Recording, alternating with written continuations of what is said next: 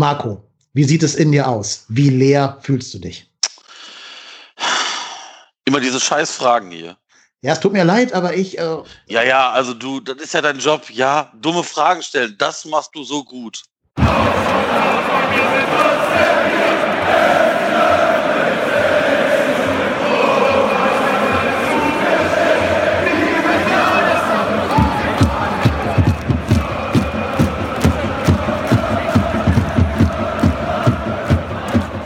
Hamburg und Hattingen rufen Müngersdorf. Hallo und herzlich willkommen zu einer weiteren Folge von Trotzdem hier, dem Podcast über den ersten F C Köln.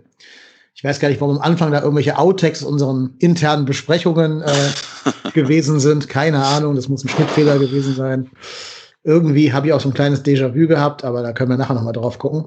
Denn der erste F C Köln hat gestern, also wenn ihr das hört, wahrscheinlich vorgestern, ähm, das Relegationshinspiel, das erste der Vereinsgeschichte, bestritten und hat leider, leider, leider mit null zu eins gegen Holstein, äh, Holstein Kiel verloren. Ja, und da wird es, äh, glaube ich, ein paar Szenen rund um das Spiel und rund um das Rückspiel zu besprechen geben. Das machen wir wieder nicht alleine, sondern natürlich, wie immer, ist er dabei.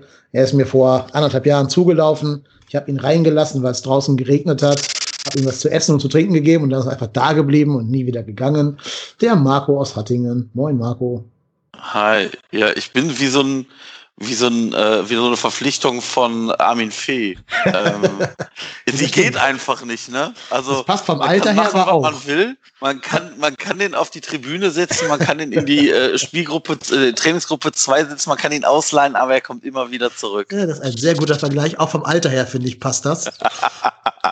Ja, ich habe auch einen hochdotierten Fünfjahresvertrag als äh, Mitte dreißig-Jähriger unterschrieben. Ja, das stimmt. Und der hat sich automatisch verlängert, äh, ja. wenn du es einer gewissen Anzahl an Podcast einsetzt. Anza- Anzahl an Podcast-Minuten wird der, verlängert er sich automatisch um drei weitere Jahre. Genau, jedes Jahr. Hm, genau. Ja. ja, aber wir haben uns heute gedacht, wir machen heute mal ein bisschen was anderes als sonst. Normalerweise bleiben wir doch meistens in unserer F C Köln-Blase drinnen und besprechen die Spiele meist mit anderen F C-Fans. Das haben wir heute ein bisschen anders gemacht, weil wir dachten, vielleicht macht es ja auch Sinn für diese Spiele, aber auch für die so Gesamtlage im Hinblick auf das Rückspiel mit äh, jemandem zu reden oder mit, mit ähm, zwei Gästen zu reden, die sich eher dem Lager von Kiel zugehörig fühlen. Und wir hatten ja schon mal ein bisschen Kontakt mit dem neunzehnhundertzwölf F M Podcast von Kiel. Die hatten uns ja damals Dominik Drexler, Rafael Czichos, Kingsley Schindler und auch Markus Anfang äh, schmackhaft gemacht. Hat alles super gut funktioniert, diese Transfers. Und da haben wir uns gedacht, das sind die richtigen Jungs, um hier mit uns nochmal über die Relegation zu reden. Deswegen ist zum einen bei uns der Marc vom neunzehnhundertzwölf-Podcast. Moin Marc, grüß dich. Moin, moin. Und du hast mitgebracht den Pike, ebenfalls vom Podcast. Moin Pike, grüß dich. Moin. Genau. Ähm, wenn jetzt jemand sagt, er möchte gerne auch euren Podcast hören, wie, wo findet man den? Ähm, ja, am einfachsten auf äh, neunzehnhundertzwölf f m punkt d e und äh, ja, sonst auch bei sozialen Medien, äh, Facebook neunzehnhundertzwölf f m, Instagram neunzehnhundertzwölf f m. iTunes und, und jedem anderen Podcatcher. Genau. Also überall zusammengefasst. Genau. Das ja. ist einfach. Gut. Ja, erstmal herzlichen Glückwunsch an euch zu dem Sieg. Da, so fair muss man ja sein, euch dazu gratulieren. Dankeschön. Dankeschön. Wir hatten ja schon vorher uns verabredet, dass wir hier miteinander sprechen wollten. Da war noch nicht klar, wie es ausgehen würde. Ähm, insofern hätte es ja auch andersrum sein können. War es aber leider nicht. Ich beginnen wir mit einer Frage, wie sie auch D A Z N würdig wäre. Findet ihr beiden denn, dass das Ergebnis, also das null zu eins für Kiel ähm, aus unserer Sicht, verdient war oder hättet ihr ein anderes Ergebnis für gerechter empfunden? Ähm, ich würde sonst anfangen. Ja, mach mal. Also ich muss sagen, ähm, so richtig einen Sieg verdient hätte keiner, weil das war jetzt fußballerisch kein äh, Augenschmaus, sag ich mal, von beiden. Darum, glaube ich, wären Unentschieden, ob jetzt null null oder eins eins, äh, für uns wäre natürlich dann auch ein eins eins besser. Aber ich glaube, ein Unentschieden wäre im Endeffekt okay gewesen.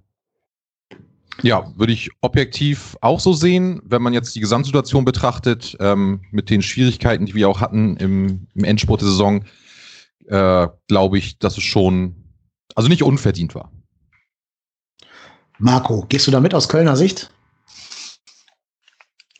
Also, ich schließe mich da der Meinung an, also ich glaube, ein Unentschieden hätte das Spiel, also so, das wäre so ein typisches null null geworden. Also ich meine, ich finde jetzt nicht, dass da ein Team jetzt super übermäßig gut war. Ähm, ich finde jetzt, man hat auch leider nicht einen Klassenunterschied gesehen. Zeugt von der, entweder zeugt das von der Qualität der Kieler oder von der nicht vorhandenen Qualität beim F C. Also ehrlicherweise habe ich selten vor einer Podcast-Folge so wenig Lust gehabt wie heute. Weil man fairerweise sagen muss, dass du mir nach jeder Niederlage vom F C immer ja, schreibst. Ja, genau. Und Bock. Das sage ich nach jeder Niederlage vom F C. Aber ernsthaft, ich habe noch nie so wenig Lust zu podcasten gehabt. Ich irgendwie nach diesem letzten Spieltag habe ich gedacht, so, boah, Relegation. Okay, alles klar. Das ist, das ist wahrscheinlich das kleinste Übel, was wir bekommen könnten. Und dann guckst du dir an, okay, Kiel verliert zweimal, hat jetzt, weiß ich nicht, gefühlt hundert Spiele in den letzten dreißig Tagen gehabt. Und du trittst auf mit einer Aufstellung ohne wirklichen Stürmer. Und bei Kiel fallen die beiden nominell beiden Sechser aus. Und äh, ey, das ist für mich, es ist für mich unerklärlich, wie wir da ohne Sebastian Andersson spielen können von Anfang an. Aber glaubst du denn, dass der zwei Spiele innerhalb von sechs Tagen im Köchel gehabt hätte? Oder innerhalb von ein, zwei, drei, vier Tagen? Vielleicht sicherlich nicht über neunzig Minuten, aber wenn du mit Sebastian Andersson anfängst und den, ich sage jetzt mal fünfzig, sechzig Minuten wirbeln lässt da vorne, also wir haben in jedem unserer Spiele, haben wir gesehen, dass Sebastian Andersson ein Unterschiedsspieler ist, weil einfach sich mehr auf ihn konzentriert im Strafraum und dann einfach durchaus Lücken entstehen. Also selbst wenn er die Tore nicht selber macht, entstehen Lücken. Und die haben wir einfach da nicht gehabt. Und du hast einfach in vielen Szenen gesehen, dass Jonas Hector sicherlich kein Stürmer ist. Und ähm, ja, mir ist das zu mutlos. Mir ist das einfach zu mutlos. Ich frage mal unsere Kieler Gäste. Ähm, habt ihr uns denn auch als mutlos empfunden? Vor allem vielleicht mal im, im Hinblick auf die erste Halbzeit. Ähm, ich würde nicht sagen mutlos, aber da, die, also die Können, konnten nicht mehr. Also, ja. das, also das klingt jetzt irgendwie so gemein, aber ähm, wir haben wir haben hinten gut gestanden, wir haben äh, das alles relativ eng gehalten, haben auch grundsätzlich defensiver agiert als sonst in der Saison üblich, was natürlich auch denen zu schulden ist, dass eben, wie schon eben erwähnt, ein einmal der beste Sechser der Liga äh, und ein sehr guter Achter der Liga und von bei uns halt ein, ein sehr guter Spieler mit Mühling ausgefallen ist. Und ähm, ja, also natürlich glaube ich auch, dass ein, ein Stürmer da ein bisschen mehr Wirbel hätte machen können, aber ähm, also die Chancen waren ja jetzt auch nicht hochkarätig irgendwie, dass man da jetzt sagt, wenn da ein richtiger Stürmer gestanden hätte, wären die drin gewesen, glaube ich zumindest. Ja, ich muss auch sagen, also klar, als äh, so gesehener Underdog hat man irgendwie natürlich immer so ein bisschen Bammel, wenn äh, Köln quasi in Richtung unserem sechzehner kommt. Ähm, einfach weil natürlich äh, da auch irgendwo Qualität ist, äh, auch wenn sie nicht so wirklich oft gezeigt wird. Aber ähm, da kriegt man natürlich trotzdem immer Bammel, weil so, so ein Treffer ist dann schnell gefangen. Aber ähm, so wirklich gefährliche Sachen äh, waren dann doch relativ wenig. Und ja, es war halt äh, bis zum sechzehner ging es oft ganz gut, aber ab dann wussten die Kölner gefühlt auch nicht mehr so richtig, was sie mit dem Ball machen sollen, beziehungsweise wie sie den jetzt in den Kasten unterkriegen. Mhm. Und deswegen, ja, also wirklich offensiv extrem gefährlich oder so war Köln jetzt nicht. Also da hätte, glaube ich, auch ein Stürmer über neunzig Minuten gut getan, wobei der Andersson ja wirklich auch ja anscheinend nicht wirklich fit war, so wie ich es mitbekommen habe, beziehungsweise auch nicht wirklich Spielpraxis hatte. Aber ich habe mich auch gewundert, dass Hector in der Spitze steht, auf jeden Fall. Ja, vor allem der Move hat einmal funktioniert. Damit hat man halt Rasenballsport Leipzig komplett überrascht. Und danach wusste halt jeder Gegner, dass das kommen würde. Ne? Also es wird euch jetzt wahrscheinlich nicht überrascht haben, dass Hector da die Speerspitze gegeben hat. Ähm, das ist halt dann, ja, vielleicht auch ein bisschen Friedhelm Funkel geschuldet, der zum einen doch relativ risikoavers ist und zum anderen jetzt auch nicht in jedem Spiel da die Taktik neu erfindet. Ja. Muss er ja auch gar nicht. Ne? Also ein probates Mittel kann man ja gerne gerne weiter ähm, leben lassen. Ich finde auch, dass Hector trotz allem der war, von dem am meisten da vorne ausging. Also gerade so im Gegenpressing. Der war ja so ein bisschen auch der Kommandogeber, wann da gepresst werden sollte und so. Ähm, er hat ja zum Beispiel diese richtig gute Balleroberung gehabt am Strafraumeck gegen, ich glaube, gegen Comenda war das von euch. Ich weiß auch gerade nicht, mhm. wer wer es genau war. Wo es ja eigentlich schon eine gute Torchance gegeben hätte, wenn er nicht doch nochmal einen Kieler dazwischen geblockt hätte. Ähm, ja, aber stimmt. Also im Rückspiel, glaube ich, ist es alternativlos, dass du mit Andersson da vorne beginnst, auch wenn der vielleicht dann nicht über die siebzigste Minute hinaus am Platz stehen wird. Ich, das ist jetzt eine Frage an Marco, aber ich sage ja auch immer noch, dass allein die Präsenz von zwei Meter eins Tolo Akodar einen Unterschied machen würde. Ähm, auch wenn er vielleicht nicht der beste Mensch auf der Welt ist oder der beste Stürmer auf der Welt ist. Aber ich glaube, er würde alleine da hinten einen der Innenverteidiger binden. Aber du hast, glaube ich, gar kein Vertrauen in den, ne, Marco? Ich, ich habe da jetzt bisher nicht so viel, also grundsätzlich nicht so viel gesehen, wo ich jetzt irgendwie sage, das sieht nach, nach Profifußball aus. Also, damit meine ich noch nicht mal Bundesliga-Fußballer, ist sogar für mich noch nicht mal ein Zweitliga-Kicker. Mhm. Und ja, Größe, aber du musst deine Größe auch einsetzen. Ich finde, der hat auch kein Timing. Also ich, ich habe nee, nee, nee, nee, nee. Nee, das ist mir, das ist mir in Summe einfach zu wenig. Also nochmal, der würde auch bei keinem Zweitligist spielen. Es sei denn, du nimmst irgendwie Gott, irgendwie pff, Osnabrück oder so. Also hallo, die, hallo, Fan, die wechseln den vielleicht hallo. irgendwie da, die wechseln den vielleicht irgendwie. Aber damit ja auch quasi wieder Drittligist. Ja, also genau. Jetzt nicht also, auf Mannschaften drauftreten, denen es noch schlechter geht als uns. Also bitte. Ja, nein, aber das ich ich sehe einfach in Tolu nichts, was nach wirklich tatsächlich Profis, Profifußball aussieht. Ähm, dafür, selbst wenn er dann mal reingekommen ist, ist das, steht der immer falsch, der, der hat noch nie richtig gestanden. Und du musst ja auch richtig stehen, wenn so ein Ball kommt. Weil sonst hast du gegen, auch gegen jeden abgekochten Zweitliga-Innenverteidiger schlechte Karten. Auch wenn du zwei Meter zwei groß bist. Ja, wobei, wenn ich sehe, dass Marco Comenda eins Komma vierundachtzig ist, das sind sechzehn Zentimeter, ne? Die musste erstmal ja, hochspringen. Wenn, als aber wenn du einen Meter weiter wegstehst, dann kommst du da auch nicht dran. Ja, das stimmt ja. Aber du kannst nicht mal sagen, stell dich immer zum Innenverteidiger und dann alle Bälle dahin. Ja. Also ist mir schon klar, dass das nicht von Anfang an tragfähig ist. Das wäre aber schon so ein Modell, würde ich mal sagen, wenn Andersson jetzt im Rückspiel in der siebzigsten kaputt wäre, würde ich nicht wieder ohne Stürmer dann noch versuchen, ein Tor erzielen zu wollen. Dann sage ich mir, bevor ich da wieder irgendeinen Hector reinstecke, kann ich auch Tolo die Chance geben, sich hier unsterblich zu machen. Ja. Soll er tun. Er kann das ja gerne, weiß ich nicht, in der einundneunzigsten Minute das zwei null oder zwei eins für uns knipsen. Ja. Habe ich jetzt auch keine Bauchschmerzen, ich glaube halt nicht dran. Ja. Habt ihr, Frage an unsere beiden Gäste aus Kiel, habt ihr sonst irgendeinen Spieler von uns äh, als besonders gefährlich für euch empfunden? Ähm, also am Anfang fand ich, hat Wolf ganz gut gewirbelt. Ähm, der hat jetzt zwar jetzt auch keine direkte Torgefahr an sich ausgestrahlt, aber man hatte bei dem zumindest, fand ich, immer das Gefühl, der könnte mit einer Einzelaktion da was reißen.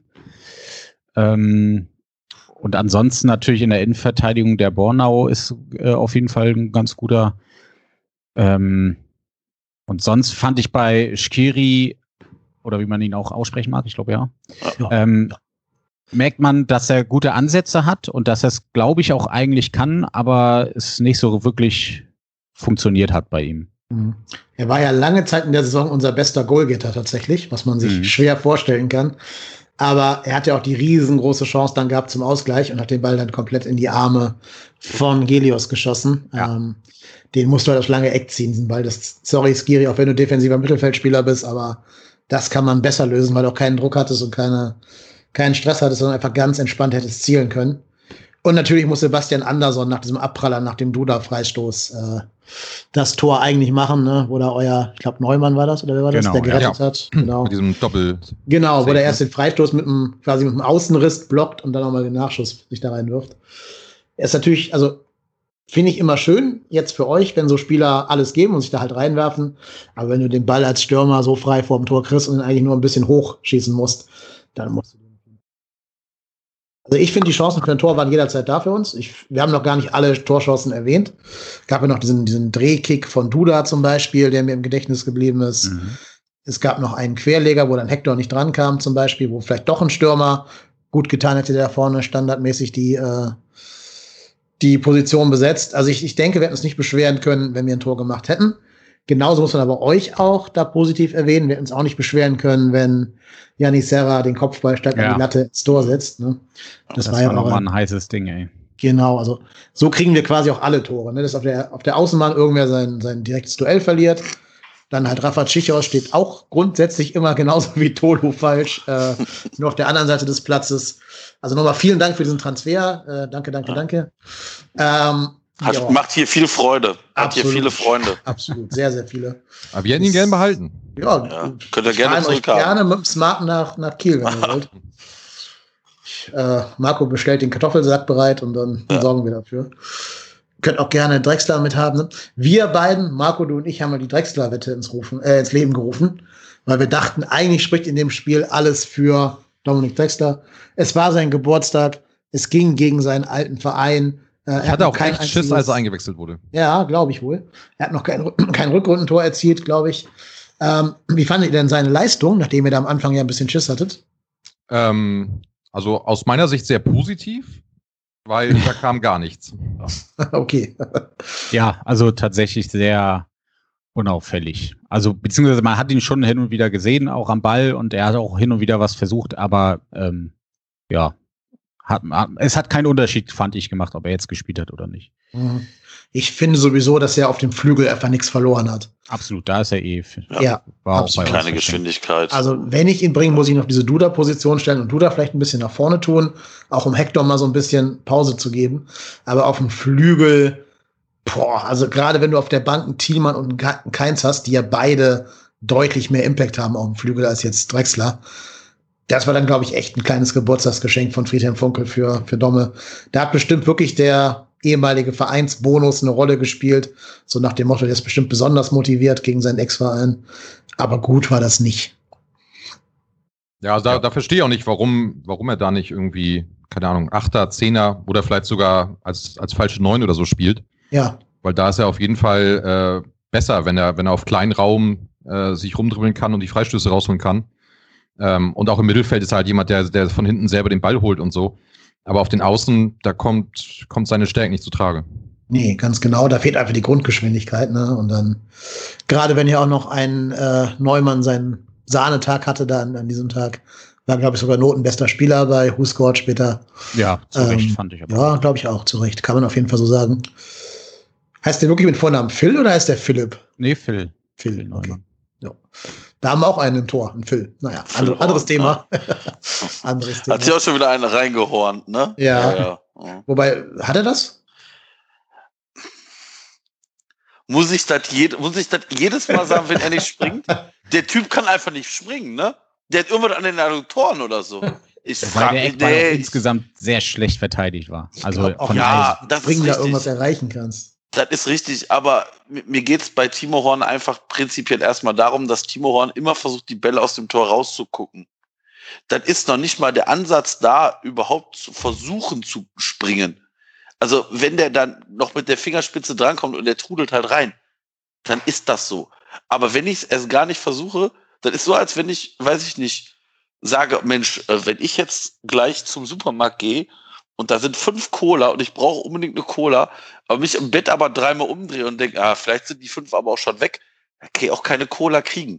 Also, ah, nee, das ist mir, ist mir in Summe grundsätzlich per se zu wenig bei Timo Horn, aber ich würde ihn jetzt dieses Tor nicht komplett ankreiden, aber das passt halt wieder, ne? Ich habe es ja mit dem Torwart geguckt, das Spiel. Also du weißt ja, dass der Pirot, der ist ja Torwart, ne? Wenn auch jetzt nur, sorry, aber beim S C Sternschanze und nicht auf irgendeinem höheren Niveau. Aber zumindest er war auch der Meinung, also der kann's halt springen, so viele willst, den kriegst du nicht. Einzige, was natürlich stimmt, ne? Da stimme ich dir schon zu. Das habe ich auch schon zehnmal hier im Podcast gesagt. Timo neigt dazu, immer abzuschalten in solchen Szenen.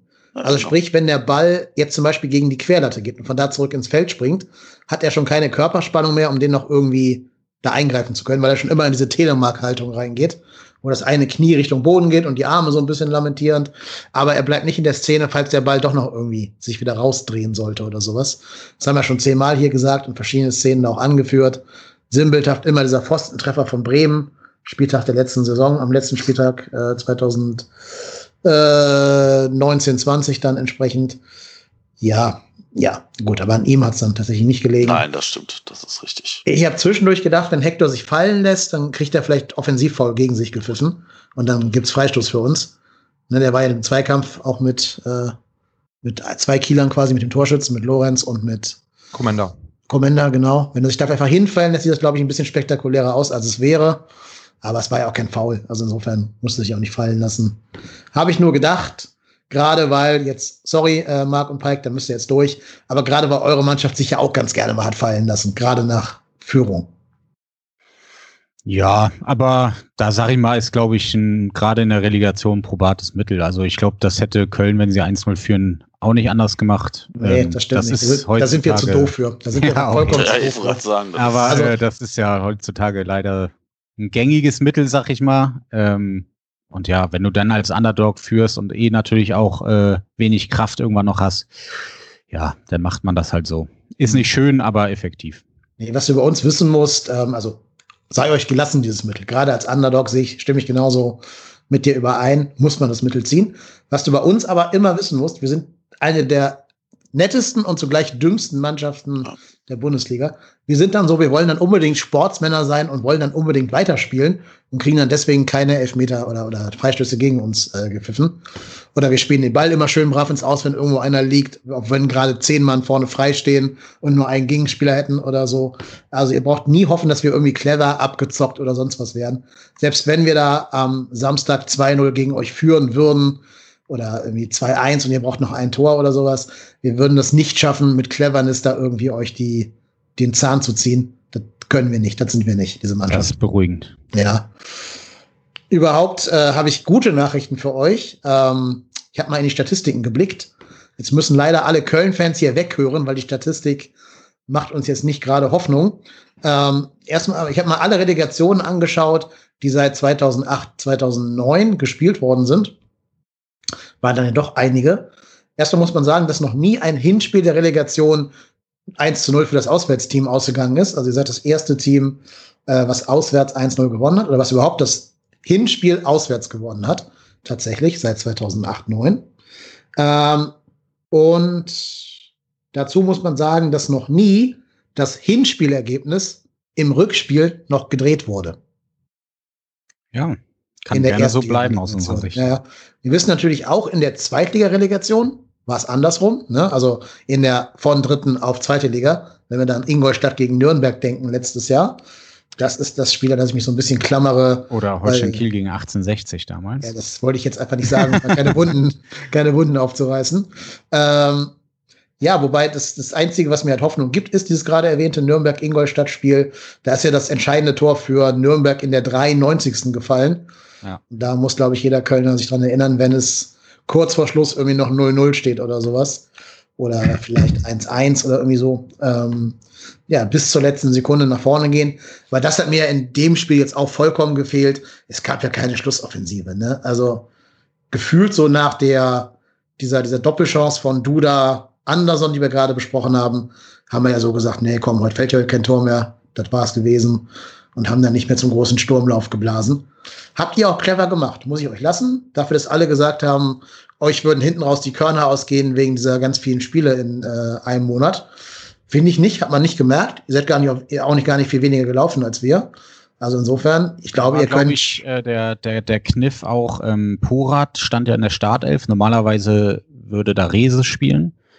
Und ähm, der kam dann ja in der siebenundsechzigsten Und das war, glaube ich, auch so ein bisschen der Plan, dass wenn Köln auch langsam ein bisschen schlapper wird, äh, Reese ist jemand, ähm, der sprintet und rennt, bis er kotzen muss. Also egal, wie oft er hintereinander spielt. Und ich glaube, das war dann nochmal so der Kniff, dass wir mit dem einfach jemanden haben, den wir schicken können oder der einfach äh, ja mit dem Ball noch Zeit rausholt und einfach über den Platz sprintet. Und das, fand ich, hat Reese auch ganz gut gemacht noch. Mhm, auf jeden Fall, clever. Es gab ja auch diese eine Szene, wo fast noch, ich glaube, Lee war das, durch gewesen wäre, ganz gegen Ende, wo es eigentlich dann zum Zweikampf gegen Timo gekommen wäre, wo aber dann der Schiedsrichter äh, zu unseren Gunsten auf Offensivfoul entstand, ja. äh, entschieden mhm. hat. Genau. Ja, aber gutes Stichwort, Schiedsrichter. Geht mir ja selber aber so ein bisschen. Ich habe noch eine Frage zum Spieler. Ja, was was, was sagt ihr denn zum besten Kölner bei dem Spiel, also zu Hauptmann? Könnt ihr auch gerne haben. Ja. Also für sieben Millionen ist er euer. Dann müsst ihr auch noch für die anderen Einkaufswert refinanzieren. Also das ist, ähm, ist, der muss leider zum Kölner Einkaufswert an euch verkauft werden. Also wenn ihr aufsteigt, sieben Millionen ist er euer. So wichtig ist er jetzt auch nicht.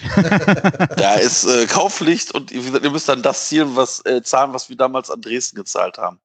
drei Komma fünf Millionen, ne? Ja, genau. Plus, plus Konto. Ja. ja, wir haben uns da wieder ah, mal komplett wow. über den Tisch ziehen lassen. Allerdings. Wie auch bei diversen Kieler Spielern. Also danke, Frank Ehrling übrigens. Ich habe auch gehört, dieser tolle Deal mit Terodde, stimmt das? Oh, traumhaft. Oh.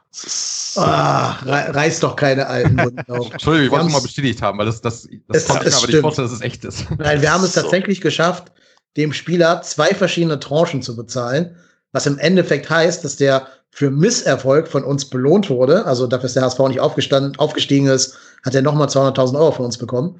Wir haben dazu noch unsere Mannschaft geschwächt und wir wissen, glaube ich, alle, dass der, wenn er gestern fit gewesen wäre und bei uns in der, in der Mannschaft gestanden hätte, eine richtige Option gewesen wäre, da noch ein Tor zu schießen für ihn. Ähm, ja, also man weiß manchmal nicht, wir haben Verständnis dafür, dass wir ihn abgegeben hat vor der Saison. Vor der Saison hatten wir Andersson, wo nicht klar war, dass der äh, nicht fit sein würde. Und wir hatten Modest. Und das sind ja alles drei sehr ähnliche Spieler. Ne? Jetzt Andersson, mhm. Modest und äh, Terodde. Da macht das schon Sinn, dass du von den dreien einen abgibst. Und für Terodde gibt's halt einen Markt, weil er ja so der Mister Zweite Liga ist, der alle hochknipst irgendwie. Was ich halt null verstehe, und das sage ich jetzt wirklich schon seit vierunddreißig Podcast-Folgen, was ich null verstehe, ist, warum den H S V nicht ausbluten lässt für den. Warum du dem Geld gibst, dass der seinen Vertrag bei uns auflöst und der H S V sagt, jo, danke, dann nehmen wir uns den ablösefrei und du dann noch mal zweihunderttausend Euro nachbezahlen musst. Wir haben jetzt, glaube ich, eine Million bezahlt, dass der weg ist. Und ganz ehrlich, eine Million verdient der auch im Jahr bei uns. Der kannst du auch auf der Bank sitzen haben und für solche Situationen, wo Andersson mal verletzt ist, den dann doch wieder spielen lassen. Ja, hätte er jetzt getroffen, das wäre auch ja, eine Million wert. Also, der hätte diese Saison auch locker zwanzig Spiele gemacht bei uns, weil wir keinen Stürmer hatten. Ja. Also, ich weiß nicht, allein für den Deal musst du eigentlich Horst Heldt wegen vereinschädigendem Verhalten zur Rechenschaft ziehen, also ihn zur Kasse bitten, soll die verlorene Gelder aus seiner eigenen, aus seinem eigenen Etat nachholen. Aber wo wir gerade noch über die Laufleistung geredet hatten, da wollte ich noch eine Sache zu sagen, die mir aufgefallen ist. Es wurde ja vorher ganz viel geschrieben darüber, wie platt Kiel sei, weil die so viele Spieler hatten nach der Quarantäne und so weiter. Und da kann ich jetzt unsere Mannschaft wiederum nicht verstehen, warum wir das nur geschafft haben, einen Kilometer mehr zu laufen als Kiel. Also wir haben hundertelf Komma sechs zu hundertzehn Komma zwölf Kilometer in der Laufleistung, wo alleine ja Skiri schon dreizehn oder so jedes Spiel läuft. Also heißt ja, die anderen können nicht so wahnsinnig viel gelaufen sein. Und das finde ich für so ein Do-or-Die-Spiel nicht viel, auch nicht gut äh, von unserer Mannschaft jetzt. Eigentlich muss man ja Kiel einfach platt rennen, ne? Oder Marco, wie siehst du das? Ja, also ich fand jetzt nicht, dass Kiel ungemein platt wirkte. Ähm, ja, ich gebe dir völlig recht, das ist wie immer dann, wenn man denkt, oh, jetzt könnte was, jetzt könnte es vielleicht, vielleicht hat es oben doch Klick gemacht bei den einen oder anderen Spielern, merkst du auf einmal, dass es doch nicht geht. Äh, ja, das wiederum macht mir ein bisschen Mut für das Rückspiel, weil ja. immer dann, wenn, wenn, der, wenn, wenn wir keinen Pfifferling mehr auf den F C gesetzt haben, kam der wie, wie, wie, weiß ich nicht, Anton aus der Kiste. Weiß ich, ich kann mich an das Spiel gegen, das Derby gegen Gladbach erinnern. Da haben wir uns schon drüber äh, gesprochen, wie hoch wir verlieren und gewinnen das Ding. Wie gesagt, immer wenn man die, wenn man diese, diese Saison nicht mal mit dem F C gerechnet hat, kam er dann doch irgendwie aus der Kiste. Und ja, vielleicht äh, machen wir das diesmal in Kiel. Wir hoffen es, ne? Ähm, es wäre in der Tat schön, vor allem, weil wir, also, man muss ja ehrlich sein, wir haben ja ganz, ganz selten mal zwei gute Spiele in Folge abgeliefert. Hoffen wir, dass wir auch nicht zwei schlechte Spiele in Folge abliefern werden. Ja, hoffentlich hat der Schiedsrichter einen besseren Tag. Ja, da war ich gerade schon mal in der Überleitung gelandet, aber dann kam ja noch ein Thema dazwischen, genau. Der Schiedsrichter. Ähm, ich zitiere mal den Kicker, und das ist jetzt nur ein Zitat, das muss nicht zwingend meiner eigenen Meinung entsprechen, aber ich finde es ein schönes Zitat. Und zwar hat der Kicker von heute, also von Donnerstag, geschrieben, ähm, der erbarmungswürdig schlechte Schiedsrichter Felix Zweier. Note sechs, Kicker Note sechs. Wenn jetzt unsere beiden Freunde aus Kiel mal ihre Kielbrille absetzen und das mal versuchen, neutral zu bewerten, würdet ihr diese Einschätzung vom Kicker teilen oder fandet ihr, dass er das ganz gut gemacht hat? Äh, unterschiedlich. Phasenweise war okay, aber er hatte natürlich äh, insgesamt äh, mehrere extrem krasse Fehlentscheidungen. Ähm, klar, es gibt ein paar Szenen, wo man sagen kann, ja, kann man so, aber eigentlich nicht. Ähm, und darum ist es schon okay. Also so drei, also für mich äh, drei äh, klare Fehlentscheidungen, äh, ja, rechtfertigen dann auch irgendwann so eine Note. Mhm. Welche drei hast du da auf dem Schirm? Einerseits äh, Ignowski hätte rot sehen müssen. Mhm. Dann äh, natürlich äh, das Ding äh, mit Hector und Gelios hätte nicht wirklich abgepfiffen werden dürfen. Und äh, ich finde, äh, Wolf hätte mit Gelb-Rot vom Platz müssen. Also überhaupt muss man sagen, da waren mindestens drei Spieler am Rande des Platzverweises. Ne? Ja. Äh, Ignowski, Wolf und Katterbach wurden allesamt gelb verwarnt ausgewechselt nach dem, mit der klaren Ansage, noch ein Ding und du fliegst hier heute. Also da sieht man auch, ich glaube, die Nerven lagen relativ blank. Ähm, ja, Marco, Ignowski, rot oder gelb gerade noch vertreten? Nein, nein. Sorry, also nee, also, das, also selbst wenn das ein F C-Spieler gewesen wäre, dann, also es sind für mich, es, ist, es gab ja mal die klare Ansage, wenn es mit dem, mit der offenen Sohle irgendwie und der Ball ist weit weg und der trifft den, also ich sag jetzt mal vorsichtig, wenn das Bein von Duda steht, bricht er dem alles. Und das ist für mich, und wenn dann der V A R, die miteinander sprechen, und wir das schon zum wiederholten Male in dieser Saison nicht, nicht, dass der Schiedsrichter nicht rausgeht und sich das nochmal anguckt. Ich glaube, wenn der rausguckt und sich die, die Bilder von der Zone anguckt, dann muss der rot geben. Ich habe auch mit rot gerechnet, als das kontrolliert wurde. Na, also, ich, ich, ich verstehe das, dass der das vielleicht in, in Live-Geschwindigkeit von seiner, von seinem Standort nicht sehen kann. Aber wenn doch der Videoassistent sagt, also, ich, da verstehe ich auch den, den Videoassistenten nicht. Ich meine, ich gucke jetzt mal gerade eben, wer war Videoassistent? Das kann ich dir sagen. Dingert, Willen, Christian, nee, nee, Dingert, Willen, Christian oder? Dingert. Was? Und, ja, Videoassistent okay. ist Christian Dingert gewesen. Also, wenn der Dingert das sieht und sagt, da kann man auch Gelb für geben. Nee, kann man nicht. Also, da, nee, das ist mir, nochmal, das ist jetzt kein böswilliges Foul. Ich glaube, ähm, man sieht das im Blick sehr schnell, dass er sich sofort entschuldigt und ich glaube, sehr weiß, was er gemacht hat. Aber äh, trotzdem, also pff, Dummheit schützt vor Strafe nicht, ne? Und nee, das ist für mich eine glasklare Fehlentscheidung. Ja, Willenborg war vierter Offizieller. Äh, das war kurz zur Vollständigkeit. Ja, okay, ja. Der Vollständigkeit halber. Ähm, ja, sehe ich aber auch so. Also der Ignowski, man merkt, dass er lange nicht mehr gespielt hatte, weil er ja auch, glaube ich, Corona-infiziert war, genau. ähm, und deswegen ein bisschen raus aus, aus dem Trainingsbetrieb raus war. Dem fehlte einfach Timing, dem fehlte auch meinem Eindruck nach körperliche Fitness. Also er sah jetzt nicht komplett austrainiert aus. Und der kommt da ganz klar zu spät und mit falschem Timing dahin. Ähm, und wie du gerade schon gesagt hast, Marco, wenn der Duda da das Gewicht auf dem Standbein hat, was er da umsetzt, ist das Bein durch. Dann ist das mindestens mal ein Sehnenriss, wenn nicht Schlimmeres. Und in der Tat geht das nicht, dass du den, den Spieler da mit, mit Gelb davonkommen lässt, der quasi die Gesundheit des Mitspielers gefährdet hat. Wir können noch mal auf die andere Szene gucken, die gerade erwähnt wurde, nämlich das Hector, naja, ich glaube, ein Tor war es ja gar nicht, weil der Ball gar nicht drin war. Oh, ja, aber der wäre halt wär reingegangen. Ich weiß ja, nicht, wer nee. auf der Linie geklärt? Wahl. Hat ja, ihn an die ja, Unterlage der hat ja die Hand zur Hilfe genommen. Nee, der hat ihn geklärt und dann als abgepfiffen war die Hand genommen, weil abgepfiffen war. Ja, der aber der wäre so nicht reingetrudelt. Nein, der wäre nicht reingegangen. Also da bin ich, ich da bin ich bei unserem Spielern. Ich kann mir aber vorstellen, dass Hector den danach vielleicht noch rübergedrückt hätte. Hätte sein vielleicht, können. Dass er nachgegangen wäre. Das kann oh, sein. Aber der, der trudelt doch, ich sag mal, der Wal liegt doch so an der Linie und der Ball tropft doch hinter ihn. Also wie soll der den dann aufhalten? Also in, er, es ist abgepfiffen und er nimmt ihn dann in die Hand. Ja, vor der Linie, aber der wäre über die Linie getrudelt. Der hätte das ja keine kann man jetzt nicht so sagen. das, das weiß sehe ich aber nicht. Auch noch nicht. Also das oh. ist für mich Spekulation. Ja, ja aber ich meine, das stimmt, aber also allein das Ding vorher schon abzupfeifen ist. Ja, ja, ja. ja, das, ja. War es denn, war's denn Torwartbehinderung? Also. Also es hat ihn schon behindert. Also regelunkonforme Torwartbehinderung, ich präzisiere. Ja.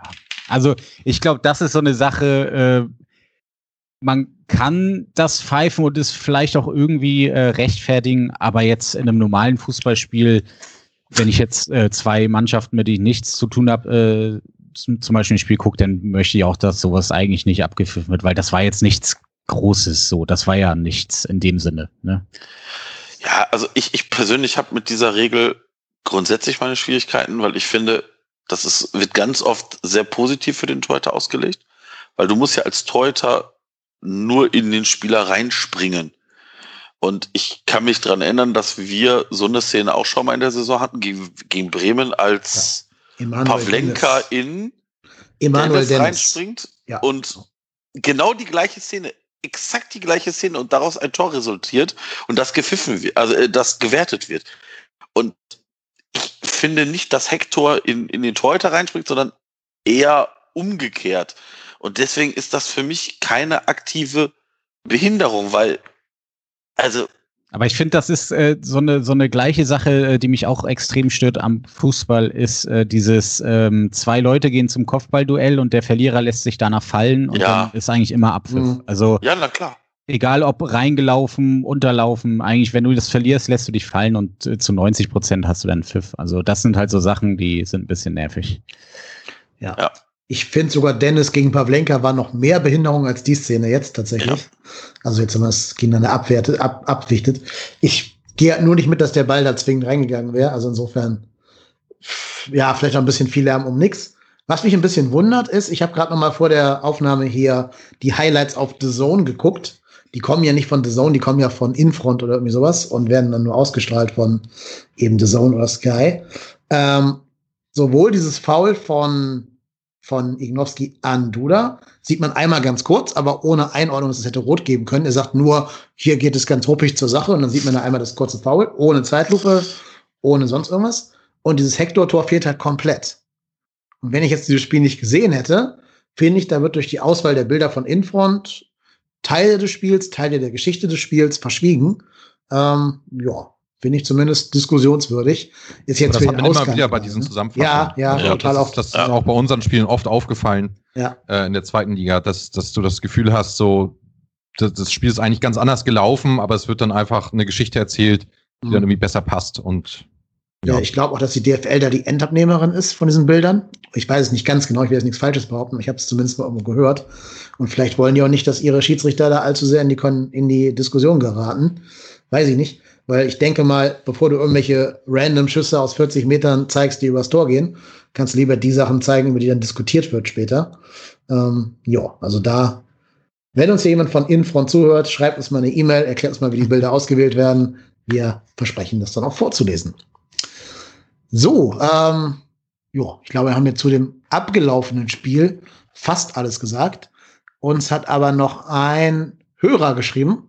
Und der hat uns sinngemäß gefragt, Marco, das ist jetzt eine Frage an dich vor allen Dingen, ähm, er sagt, dass es, dass ihn stören würde, dass der F C oder dass keiner beim F C mal richtig auf den Tisch haut, wenn diese ganzen, also er sagt jetzt diese ganzen Fehlentscheidungen gegen uns in den letzten drei, vier Wochen sich da so auftürmen.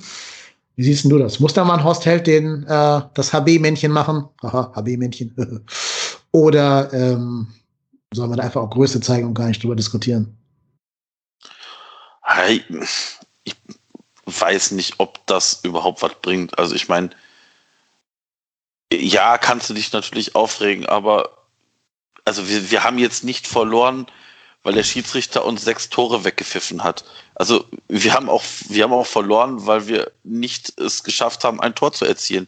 Also das ist jetzt nicht so, dass wir jetzt drei unberechtigte Elfmeter bekommen haben und deshalb verloren haben, sondern wir haben eine vermeintliche rote Karte hat der Gegner nicht gesehen und eine aussichtsreiche Szene wurde weggepfiffen. Das ist mir jetzt für, für Sündenbock-Suchen zu wenig. Ja, darf ähm, ich da ganz kurz reingrätschen? Ja. Ich mache jetzt mal so, so eine totale Milchmädchenrechnung, aber weißt du denn, für wen Lorenz eingewechselt wurde? Der Siegtorschütze? Ja, für Ignowski. Ja. Also für den, der nicht mal am Platz hätte stehen dürfen, ne? Gut, aber dann wäre der für wen anders reingekommen. Also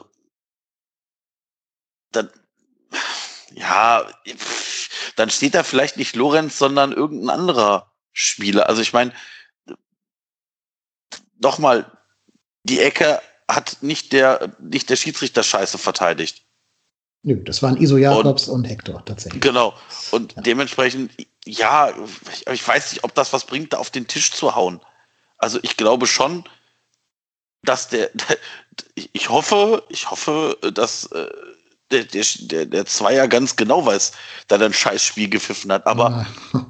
ob, aber ob den das interessiert oder in China fällt ein Sack Reis rum oder ob der das jetzt für sich irgendwie reflektiert oder ob der nächste Schiedsrichter am Samstag das auf dem Schirm hat, keine Ahnung, ist mir auch eigentlich egal, weil wir müssen Samstag, also der F C muss Samstag seine Hausaufgaben machen und wenn dann der Schiedsrichter da was zu tut, ich meine, auf der anderen Seite würden, würden wir genauso im Quadrat kotzen, wenn da x Fehlentscheidungen passieren und wir sind die Leidtragenden. Also ich, im Idealfall möchte ich es eigentlich haben, dass der Schiedsrichter überhaupt nicht parteiisch ist, sondern im Prinzip gar nicht auffällt, von mir, von mir ist eine Note drei kriegt, äh, unauffälliges Spiel, keine Ahnung was, äh, und dann ist das okay.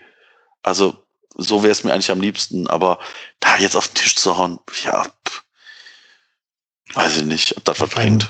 Bringt, nee, also da sagt die D F L doch nur, wenn ja. ihr uns hier dumm kommt, dann lassen wir ihn richtig den genau. starken Arm hier raushängen. Ich glaube nicht, dass Felix Zweier der aller selbstreflektierteste Mensch auf der Welt ist. Also der wirkt auf mich jetzt nicht so, als wenn er jetzt nochmal groß da seine Fehler rekapitulieren würde. Ähm, mag mein falscher Eindruck aus der Ferne sein, ich kenne ihn nicht persönlich, aber er wirkt schon recht von sich überzeugt, so auf meinen Eindruck. Mhm. Ähm, ja, ist aber auch egal. Ich finde, genau wie du es gerade gesagt hast, das Spiel haben wir nicht wegen dem Schiri verloren.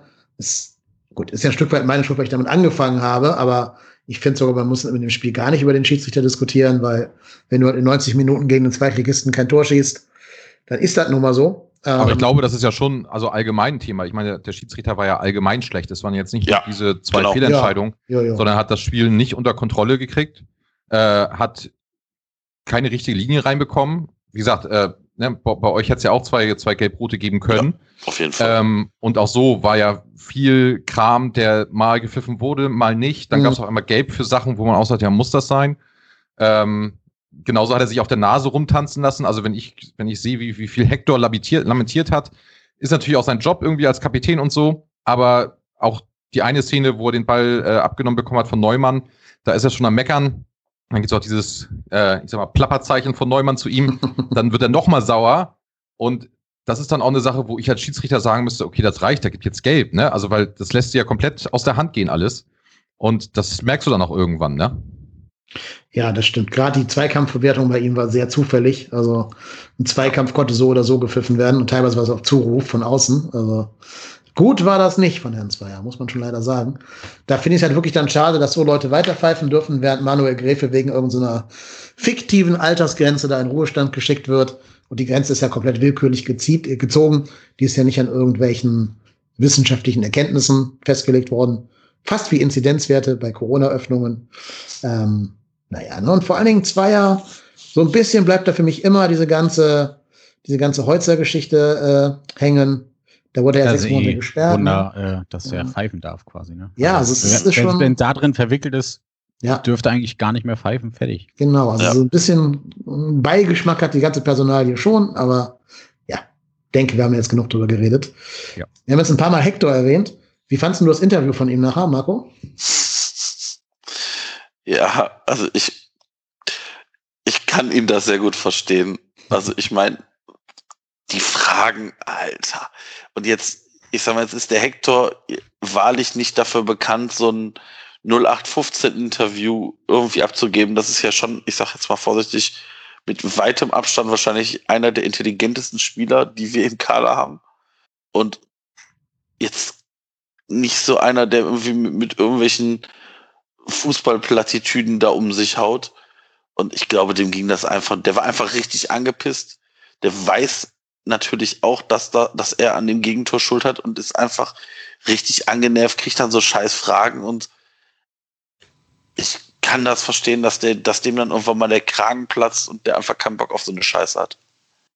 Ich meine, ich glaube halt, wenn du, ich meine, wie lang ist das nach dem Spiel? Das sind fünf Minuten, sieben Minuten ja. oder so nach dem Spiel? Ja. Das ist ja, du bist ja voller Adrenalin und wenn du dich dann noch über dich selber ärgerst, ich meine, das kennt ja jeder, der sich über irgendwas, weiß ich nicht, im Beruf oder so aufregt, und wenn man dann in der Emotion irgendwas gefragt wird, dann ist das kein, kein langes Nachdenken, da wird dann halt erstmal was rausgehauen, und ich fand das völlig okay und authentisch. Ich habe viel Liebe für Jonas Hector. Der darf hier so viel, der darf vieles machen hier. Er hat mir aus der Seele gesprochen. Ja. Ich habe mir schon öfter gewünscht, dass irgendwann mal zu diesen ganzen null acht fünfzehn Sky, D A Z N äh, Fragen einfach mal sagt, hier, was fragt ihr mich ja immer dieselbe Scheiße? Habt ihr keine Fragen zum Spiel? Wollt ihr nicht wissen, was für eine Taktik wir hatten oder welche Position ich auf dem Platz gespielt habe oder irgendwas zum Spiel? Fragt doch nicht immer nach scheiß Emotionen. Das ist doch, ist doch so billig, diese Frage. Vor allen Dingen, weil der genau weiß, dass da jetzt, was soll er sagen? Der wird doch nicht sagen, ja, war geil. Also, super geil hier. Schön, letztes Spiel in Müngersdorf vor dieser Saison. Habe ich genossen, war super. Nee, also, das ist vielleicht so ein bisschen der Versuch, irgendwas Zitierfähiges zu bekommen, ne? Dass die irgendwie sagen, ja, scheiße, voll doof, hier, in mir ist, in mir ist Leere, ich fühle mich überhaupt nicht gut. Wird man das dann hinterher irgendwie schön durch die Zusammenschnitte da durchjagen kann und so, durch die ganzen Stammtischrunden. Aber ist ja gut, dass Hector dieses Spiel nicht mitgespielt hat. Hat natürlich jetzt auch was Zitierwürdiges geliefert. Also auch das geht jetzt ja durch alle Gazetten, ne? Sein Zitat da, sein, äh, sein Ausspruch. Waren ja auch scheiß Fragen. Also, wie leer fühlen sie sich? Das ist ja schon auch eine Suggestivfrage, ne? Wer sagt, dass der sich leer fühlt? Der hat noch ein Spiel vor sich. Der muss noch neunzig Minuten oder hundertzwanzig Minuten gehen. Wenn er sich jetzt leer fühlen würde, wäre das sehr, sehr schlecht. Um das einfach mal zu unterstellen, ist ja auch schon wieder eigentlich sehr schlechter Journalismus. Ich bin ein bisschen überrascht. Ich, also, wer hier den Podcast länger hört, der weiß ja, dass ich nie Vor- und Nachberichte gucke von irgendwelchen Spielen. Jetzt gestern zufällig halt schon. Aber äh, ich habe ganz selten mal auf D A Z N überhaupt ein Fußballspiel gesehen. Und wenn, dann nicht die Vor- und Nachberichte. Ich habe aber echt immer gedacht, D A Z N wäre so ein bisschen besser, besser als Sky einfach. Ja, ich auch. Aber anscheinend auch. nicht. Anscheinend nicht. Ja, aber ich finde, insgesamt ist es schon äh, eine sehr viel angenehmere Übertragung. Also auch wenn das Interview ja. an sich jetzt vielleicht nicht super glücklich gewählt war, die, die Fragenauswahl. Aber grundsätzlich wird da halt schon viel über Fußball und taktische Ansätze und so gesprochen und nicht die ganze Zeit Werbung für den nächsten Boxkampf gemacht oder dass der Vater vom Bruder des Spielers mal bergsteigen war mit Sepp Walter oder so. Ähm, ne, also das, das finde ich da schon äh, sehr viel angenehmer. Allein, dass eine der Werbung nicht zehnmal Jürgen Klopp irgendwelche Produkte andrehen will, ist schon viel wert. ähm, ja, das stimmt schon, das ist richtig. Ähm, Hat denn bei euch die Übertragung fehlerfrei funktioniert bei der D A Z N? Tatsächlich ja. Okay. Wie hast du geschaut, wenn ich fragen darf? Mit welchem Medium? Ähm, ganz mal D A Z N auf meinem Smart T V. Okay. G-App. Einfach die, direkt die App benutzt. Bei euch anderen beiden auch alles gut gelaufen? Nö, also ich hätte öfters mal äh, hm. Aussetzer. Ich schaue es über die, über die PlayStation App. Da war es nicht immer fehlerfrei. Ich habe es bei Pike geguckt, von daher. Ach so, ja gut. Aber nee, wir haben es hier zu zweit geschaut mit, mit P-Rod, ähm, auch über die PlayStation. Und auch wir hatten teilweise richtig Verzögerung von bis zu drei Minuten, ja. weil das so oft gebuffert hat. Ähm, das hatte ich vorher bei D A Z N noch nie auf der PlayStation-App. Die war bis jetzt immer fehlerfrei. Aber es ist natürlich bitter, wenn dann halt so ein Spiel, was dann doch viele Menschen sehen wollen, auch vielleicht neutrale Menschen, wenn die es nicht schaffen, da genug Serverkapazitäten bereitzustellen, dass dann nicht. Oder hat D A Z N irgendwie immer Probleme bei Spielen, ja. ähm, wo gerade mehr Leute schauen, auch ja. wenn irgendwie mal ein wichtiges Champions-League-Spiel oder so ist, dann hat, hörst du so viel, dass Leute Probleme haben und so.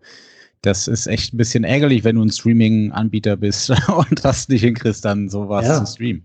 Vor allem halt beim Spiel, wo du ja keine Sekunde verpassen willst, weil jede Sekunde genau. was passieren könnte jetzt für ja. uns. Das wäre mir jetzt noch egal, wenn da irgendwie Dortmund gegen Bayern spielt, wenn ich da jetzt ein paar Sekunden nicht sehen kann.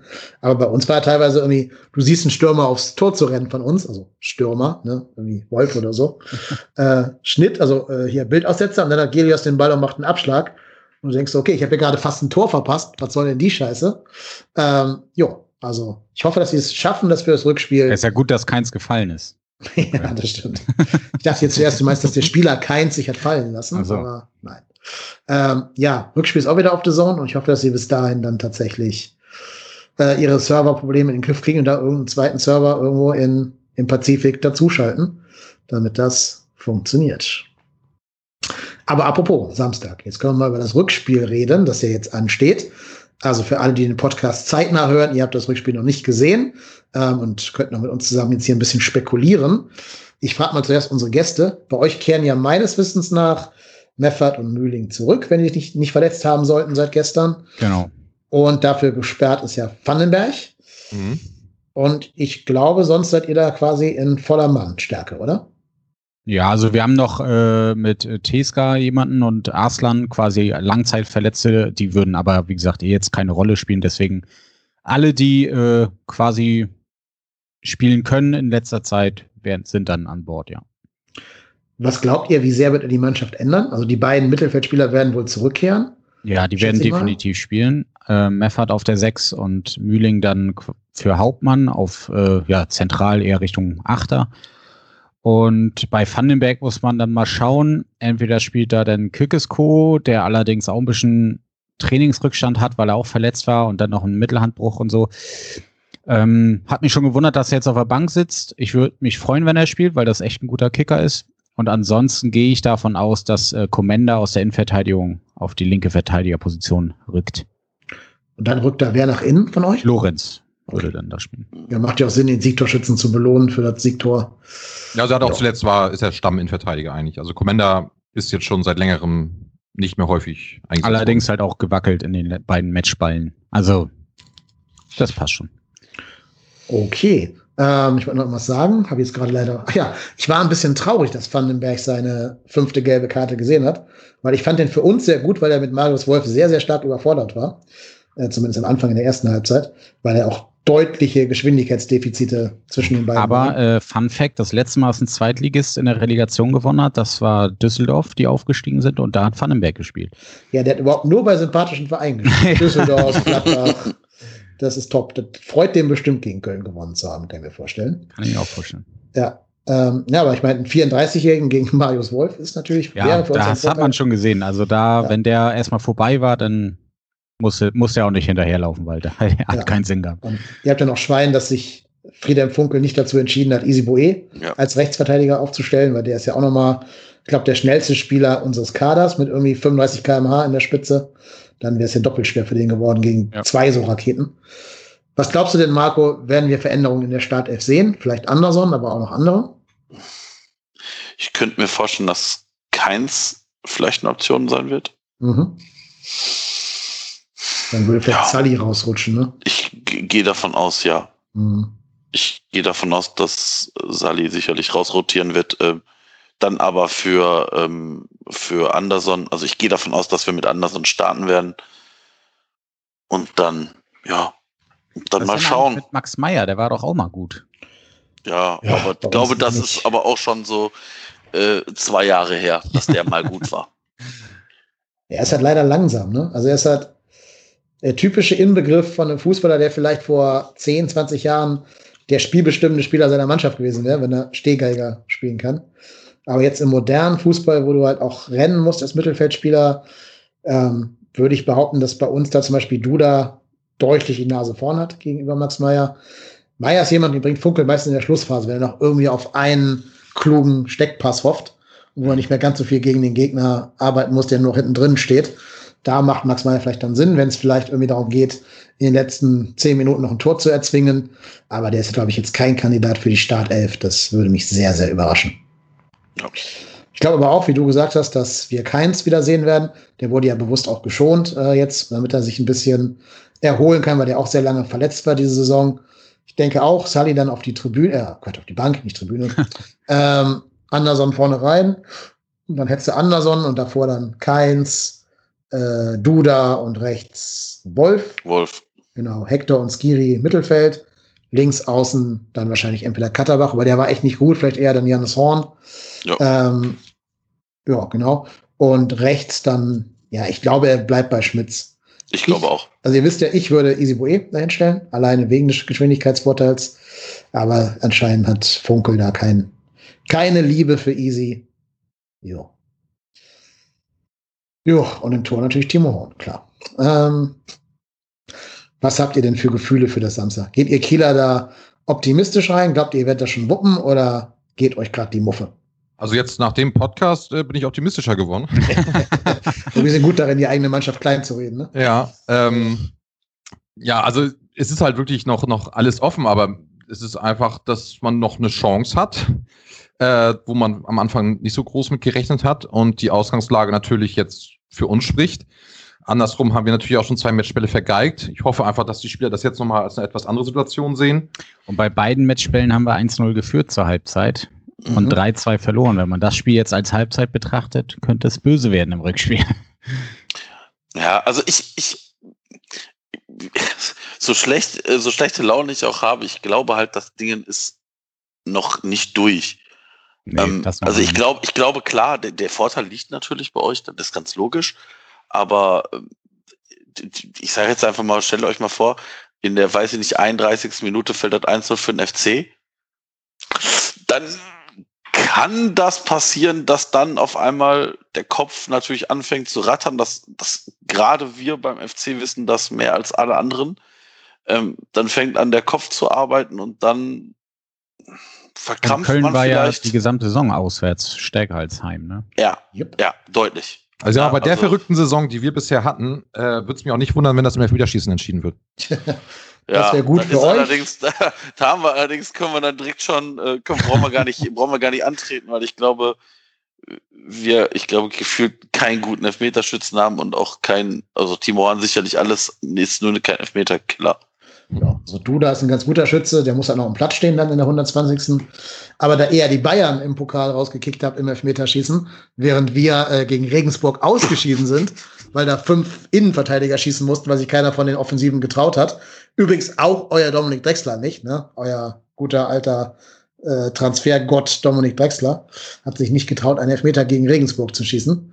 Ja, deswegen, das würde ich mir gerne ersparen, das Elfmeterschießen. Das macht mir kein gutes Gefühl. Da müsste man dann quasi Tolo einwechseln, eine Minute vorm Elfmeterschießen, weil das, das kann er zumindest. Ähm, nee, ich, ich hab, ja, also, ich habe natürlich ein beschissenes Gefühl, aber das ist meistens ein gutes Zeichen bei uns, weil ich finde, die Spiele, wo ich ein gutes Gefühl habe, die verlieren wir immer. Siehe Hinspiel gegen Kiel. Und die Spiele, wo alle immer sagen, oh, jetzt ist der Licht, der Ofen ist aus, die Lichter sind aus, wir sind schon quasi safe abgestiegen, da sehen wir meistens ganz gut aus.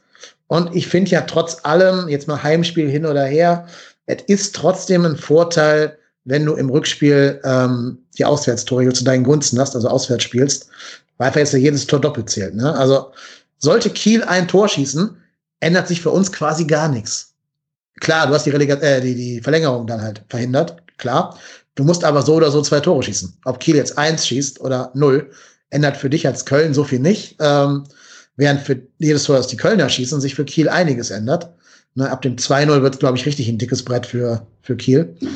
Klar, zwei null muss erstmal führen, ne, auch auswärts. Ähm, aber ich bin immer, ich finde es immer besser, wenn man im Rückspiel auswärts spielt. Ich wollte gerade sagen, jetzt wo keine Fans im Stadion sind, macht das keinen Unterschied mehr. Aber äh, da seid ihr beiden jetzt mal gefragt, gefragt, Marc und Pike. Kiel hat ja mit sehr, sehr großen Worten verkündet, bei uns kommen keine Fans, wir sind solidarisch, bla bla bla bla bla. Mhm. Und jetzt sind da plötzlich zweitausenddreihundert Fans. Was ist denn da los?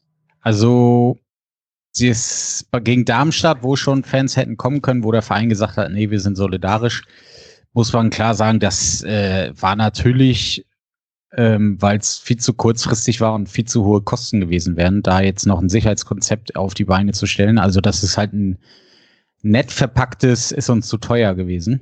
Ähm, weil hättest du das Haus Leute gehabt, da hättest du ja keinen Plus mitgemacht. Das hätte einfach Geld gekostet. Dann ähm, ja, waren ja ein paar Fans vorm Stadion, wo sich halt auch wieder ein paar daneben benommen haben. Und da sagt die Stadt, oh Gott, oh Gott, oh Gott, das ist natürlich, äh, das war natürlich eine Riesenkatastrophe.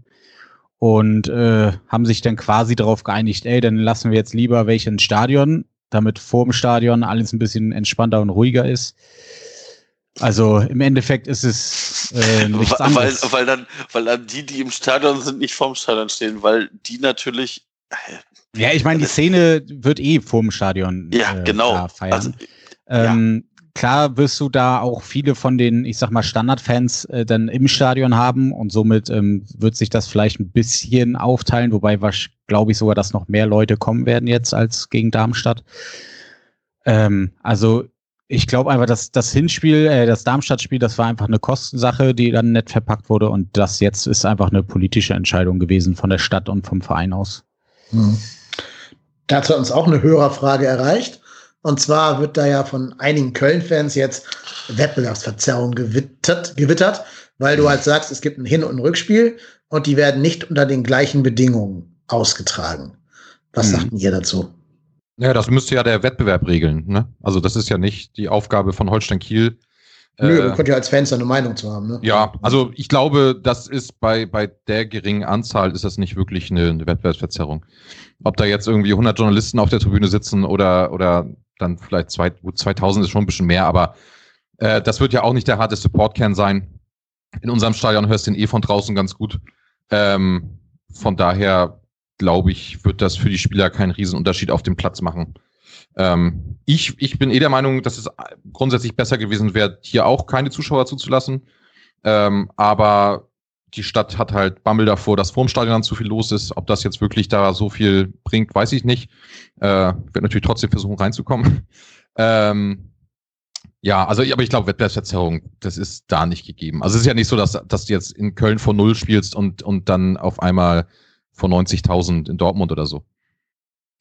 Ja, also ich denke auch. Und äh, Kiel hat es halt auch schon die Saison so hart erwischt, mit, äh, wo man sagen kann, Wettbewerbsverzerrung, ähm, da hat das jetzt auch keinen Riesenunterschied gemacht, beziehungsweise uns nach den, nach den vier Wochen Quarantäne sah es ja sogar bei uns ziemlich gut aus.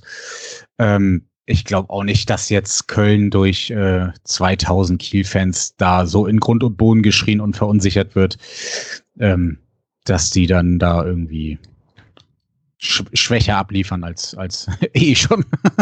Wir, Jungs, wir werden durch alles verunsichert. Wir werden durch ja. eine Länderspielpause verunsichert. Also bei uns da muss nehme ich vielleicht auch eine Trillerpfeife mit. Bei uns muss nur statt, statt einer Münze irgendwie, was weiß ich, eine Visakarte geworfen werden bei, bei, der, bei der Seitenwahl und schon sind wir verunsichert. Also eine gute Mannschaft würde sagen, okay, wenn ihr hier so große Worte spuckt von wegen Solidarität und dann doch darauf pfeift, euch zeigen was, euch schenken wir jetzt aus Prinzip drei Tore auf die Gerade ein, wo die Fans stehen. Unsere sagen, jo, jetzt haben wir ja eine Ausrede, warum das nicht geklappt hat. War ja unfair, wir wurden jeder benachteiligt. Alles klar, Füße hoch. Ja, also ich muss ganz ehrlich sagen, jeder, der sagt, das ist Wettbewerbsverzerrung, ist einfach nur Bullshit. Also glaubt, glaubt ehrlich, glaubt ehrlich in Köln ein Mensch, dass wenn Masterbrain Alex Werle irgendeine Möglichkeit gehabt hätte, in Köln Fans zuzulassen, dann hätte der wahrscheinlich seine Mutter dafür verkauft. Und dann hätte der sich einen Scheiß dafür interessiert, ob bei Holstein Kiel Fans reinkommen oder nicht. Dann hätte der irgendwas gefaselt von wie, ja, wir wollen unseren Fans was zurückgeben und bla bla bla. Also, ah, auch Ich, hat, nicht, hat nicht Horst Heldt auch irgendwie sowas gesagt wie, das ist nicht fair oder so? Glaube ich nicht. Also ich habe nichts Offizielles gelesen, ehrlich gesagt. Ich weiß das, nicht. Das könnte man ja eh nur sagen, wenn jetzt zum Beispiel im Hinspiel Köln sagt, ja, wir könnten Zuschauer haben und Kiel sagt dann, nee, das möchten wir nicht und dadurch passiert ja. es nicht. Und dann sagt Kiel, ja, wir spielen. Aber dann kannst du sagen, okay, das war schon irgendwie ziemlich assi und, und nicht fair. Aber Holstein Kiel hat damit weder was zu tun, ob in Köln Fans sind. Äh, ne? Und wenn es so, jetzt ja. in Kiel geht, dann, dann machen sie es natürlich. Also ja, und nochmal, also ich glaube, ich glaube gerade gerade die Verantwortlichen vom F C hätten es gemacht, wenn es gegangen wäre. Und dann hätte bestimmt keiner bei Holstein Kiel angerufen und gesagt, ähm, wir wollten uns mal kurz rückversichern, ähm, sind denn auch bei euch Fans im Stadion? Nee, ah nee, nee, dann lassen wir das mal lieber. Nee, natürlich hätten wir das nicht gemacht. Und dementsprechend finde ich das dann, ob das jetzt aus Fairnessgründen oder nicht ist. Also sorry, wenn wir na, wenn nachher die Mannschaft sich dahinstellt und sagt, ja, wir haben jetzt hier, waren verunsichert, weil zweitausend Fans im Stadion war.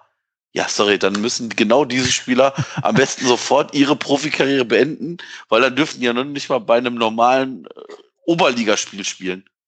Hm. Also, ah, das ist mir zu wenig. Ja, ja. Das, ist, ich bin, ich bin das sind Ausreden und ich glaube, das sind Nebenkriegsschauplätze, die eigentlich keine sind. Ja. Aber ich hätte noch zwei Fragen an unsere Kiel-Gäste. Wer hat denn diese Karten bekommen bei euch? Wurden die verlost unter Dauerkarten zu Besitzern? Oder also noch hat, sie, noch hat sie keiner. Ja. Das wurde ja, wie gesagt, heute erst äh, nach einem Treffen äh, mit der Stadt und äh, Landespolitikern so äh, durchgedrückt. Und dadurch wurden ja auch noch andere ähm, Erlasse gegeben, dass eben Amateursport auch wieder Zuschauer haben darf und so. Ich glaube, ab nächsten Monat. Ich habe es mir nicht genau durchgelesen. Aber man merkt schon, dass die die Politik wollte, dass da bloß nicht irgendwie wieder so ein, so ein Ansturm am Stadion ist. Ich glaube tatsächlich, dass weniger der Verein da jetzt viel Wert drauf legt. Ähm, und es wird so sein, wenn ich es richtig mitbekommen habe, dass wohl die Sponsoren jeweils zwei Karten bekommen. Und äh, dann gab es bei uns halt am Anfang der Saison diese Holstein-Herz-Dauerkarten. Das heißt, ähm, eine Dauerkarte, die man nicht, für die man kein Geld zurückbekommt, wenn die Spiele nicht stattfinden, beziehungsweise unter Ausschluss der Öffentlichkeit. Ähm, und die können dann wohl ab morgen ähm, versuchen, ein Ticket zu kriegen. Werdet ihr beiden es versuchen? Ja, ja. Okay, ich drücke euch die Daumen. Also, da ja Fans da sind, ist mir komplett. Würde ich mir freuen, wenn da Leute da sind, die zumindest mir persönlich bekannt sind oder per Skype bekannt sind. ähm, ja, also wie gesagt, ich bin da auch, bin da auch neutral. Gibt ja Leute, die sagen, sie gehen nicht ins Stadion, ehe nicht alle rein dürfen, ne? Also ehe nicht Vollauslastung garantiert wird. Das sagen jetzt zum Beispiel unsere Ultras. Die sagen ja äh, alle oder keiner. Ja, das ist bei uns ja auch. Also die Ultras äh, machen das genauso. Die gehen auch ja. nicht ins Stadion. Aber ich gebe auch zu, wenn es umgekehrt wäre und ich Chancen hätte, in Köln dieses Spiel zu sehen, ich glaube, ich würde mich da auch für eine Karte bewerben. Ja, du, also wir waren ja auch am, am Stadion gegen Darmstadt mhm. und ähm, man steht dann halt vor dem Stadion und sieht halt nichts und feuert an und guckt aufs Handy. Und das ist wirklich einfach die Hölle. Also äh, du weißt nicht, was passiert. Du weißt, hörst nur irgendwas im Stadion schreien und so. Da drehst du einfach durch. Und mhm. äh, dafür, äh, ja, liebt man denn doch irgendwie den Sport so sehr und auch sein eigenes Herz und Wohl. um das würde ich halt zum Beispiel nicht machen. Das würde ich nicht machen, vor Stadion gehen. Einfach, weil ich, wenn, das Spiel schon irgendwie sehen möchte. Ja. Also entweder im Stadion halt oder am schönen großen Fernseher. Aber ja. dann doch nicht auf meinem kleinen Handy da mit äh, wahrscheinlich Wacklern in Verbindung oder sowas. Ja, es war halt auch, ne, weil da hätten wir halt aufsteigen können. Das wäre halt so ja, was Historisches gewesen dann. Klar, da also dabei. Wir hätten ja auch drin bleiben können gegen Schalke. Also haben ja. wir so geschafft. Aber ja, hättest du dich um Karten beworben, Marco, wenn es in Köln wäre? Ich weiß es nicht. Ich, ich weiß nicht, ob das das Stadionerlebnis ist, was ich haben will. Also ich kann das, ich kann das aus Kieler Sicht mehr als nur verstehen. Das wäre, das wäre der erste Aufstieg in die Bundesliga. Ähm, kann ich nachvollziehen. Aber ich sage jetzt mal vorsichtig, ob ich mir den x-ten Abstieg live im Stadion angucken muss. Also ich sag mal so, wenn das jetzt irgendein Spiel um Europa oder was ja, auch immer gewesen ja. wäre, das ist was anderes, aber nee, also nee, weiß ich nicht. Ich beneide dich ja auch ein bisschen. Das war übrigens der Hund, falls ihr es gerade gehört habt. Hm. Ähm, ich beneide euch, äh, dich, Marco, ja auch ein bisschen darum, dass du damals in Mainz, also gegen Mainz im Stadion warst. Ja. Das habe ich ja nicht, dieses Stadionerlebnis, aber ja, ähm, right place, right time, sag ich da nur. So gut. Was. Wir haben ja vorher gesagt, wir machen heute keine ganz so lange Mammutfolge. Sind jetzt schon wieder ein bisschen über der Zeit, die wir angepeilt haben. Aber die Leute müssen das ja auch noch alles hören, weil ja schon das Relegationsrückspiel am Samstag um achtzehn Uhr, aufpassen, liebe Fans, achtzehn Uhr, nicht achtzehn Uhr dreißig. Ist alles sehr verwirrt. Ich glaube, das sind Anstoßzeiten der verschiedenen Relegationen. Ähm, und da kann man direkt dranbleiben, danach noch Champions League Fußball gucken, wenn man noch mal das gute Spiel mit dem schlechten Spiel nachspülen möchte quasi. Dann kann man danach noch Manchester gegen Chelsea gucken. Ähm, während wir aber schon besoffen unter den Tischen liegen werden, entweder positiv oder negativen Gründen zu trotz. Ich glaube, wir bedanken uns ganz herzlich bei unseren beiden Gästen aus Kiel, bei Marc und bei Pike. Ja, äh, nochmal zur Erinnerung, ja, sehr, sehr gerne. Und nochmal zur Erinnerung, euer Podcast ist der neunzehnhundertzwölf F M Podcast, überall da, wo es Podcasts gibt. Genau. Könnt ihr bestimmt auch nach dem, macht ihr eine Folge nach dem Relegationsrückspiel? Ja, das auf jeden Fall, ja. Gut, dann können ja alle Köln-Fans auch noch reinhören. Gibt dann daher vermutlich auch einen Buschen Köln-Content. Wir beiden, Marco, du und ich, werden auch wieder abliefern nach der Rückspiel, äh, nach dem Rückspielsieg natürlich vom F C. Klar, vier null. Ja. Doppelpack äh, Dominik Drexler, Rafael Czichos. Und Timo Horn. Und Schindler. Nee, und, und Eigentor von nee. Niklas Hauptmann. Schindler spielt in Hannover. Der ich der weiß. Der das, äh, ähm, kleiner Gag. Wollt ihr beiden aber auch noch einen Tipp abgeben? Marco sagt vier null. Pike, was hast du? Äh, eins eins. Ja, okay, und Marc? Ja, entweder eins null für Köln und dann sieben zu sechs nach wieder schießen oder eins eins. Okay, ich sag eins zu zwei für den F C. Ähm, lange, lange eins eins und dann machen wir in der Nachspielzeit noch irgendwie so ein Eckball-Standard-Dingsbums-Tor. Benno Schmitz. Mir egal, wer auch Klingt immer. Allerdings auch nach Kiel, also könnte genau so passieren. Ja, und wir können ja auch nur durch Standardsituationen überhaupt irgendwie Torgefahr erzeugen. Aber insofern Insofern klingt es auch nach Köln. Ähm, ja, gut. Wenn wir uns dann messen lassen müssen, dann am Sonntag um circa zwanzig Uhr zwanzig oder vielleicht auch ein bisschen später, wissen wir mehr. Bis dahin verbleiben wir alle mit lieben Grüßen an alle Zuhörenden. Bleibt sportlich, bleibt fair. Und wenn ihr ans Stadion gehen solltet, liebe Kieler, haltet Abstand und so weiter und so fort. Aber feuert natürlich gerne eure Mannschaft an. Ich drücke euch beiden die Daumen für die Verlosung da von den, von den Tickets. Falls ihr im Stadion seid, schickt doch gerne mal eine Nachricht aus dem Stadion. Ähm, ja, vielen Dank, dass ihr da wart. Vielen Dank an dich, Marco. Du bist der Ruhrpott Hennes. Ich bin K Y Lennep. Und wir sind Trotzdem.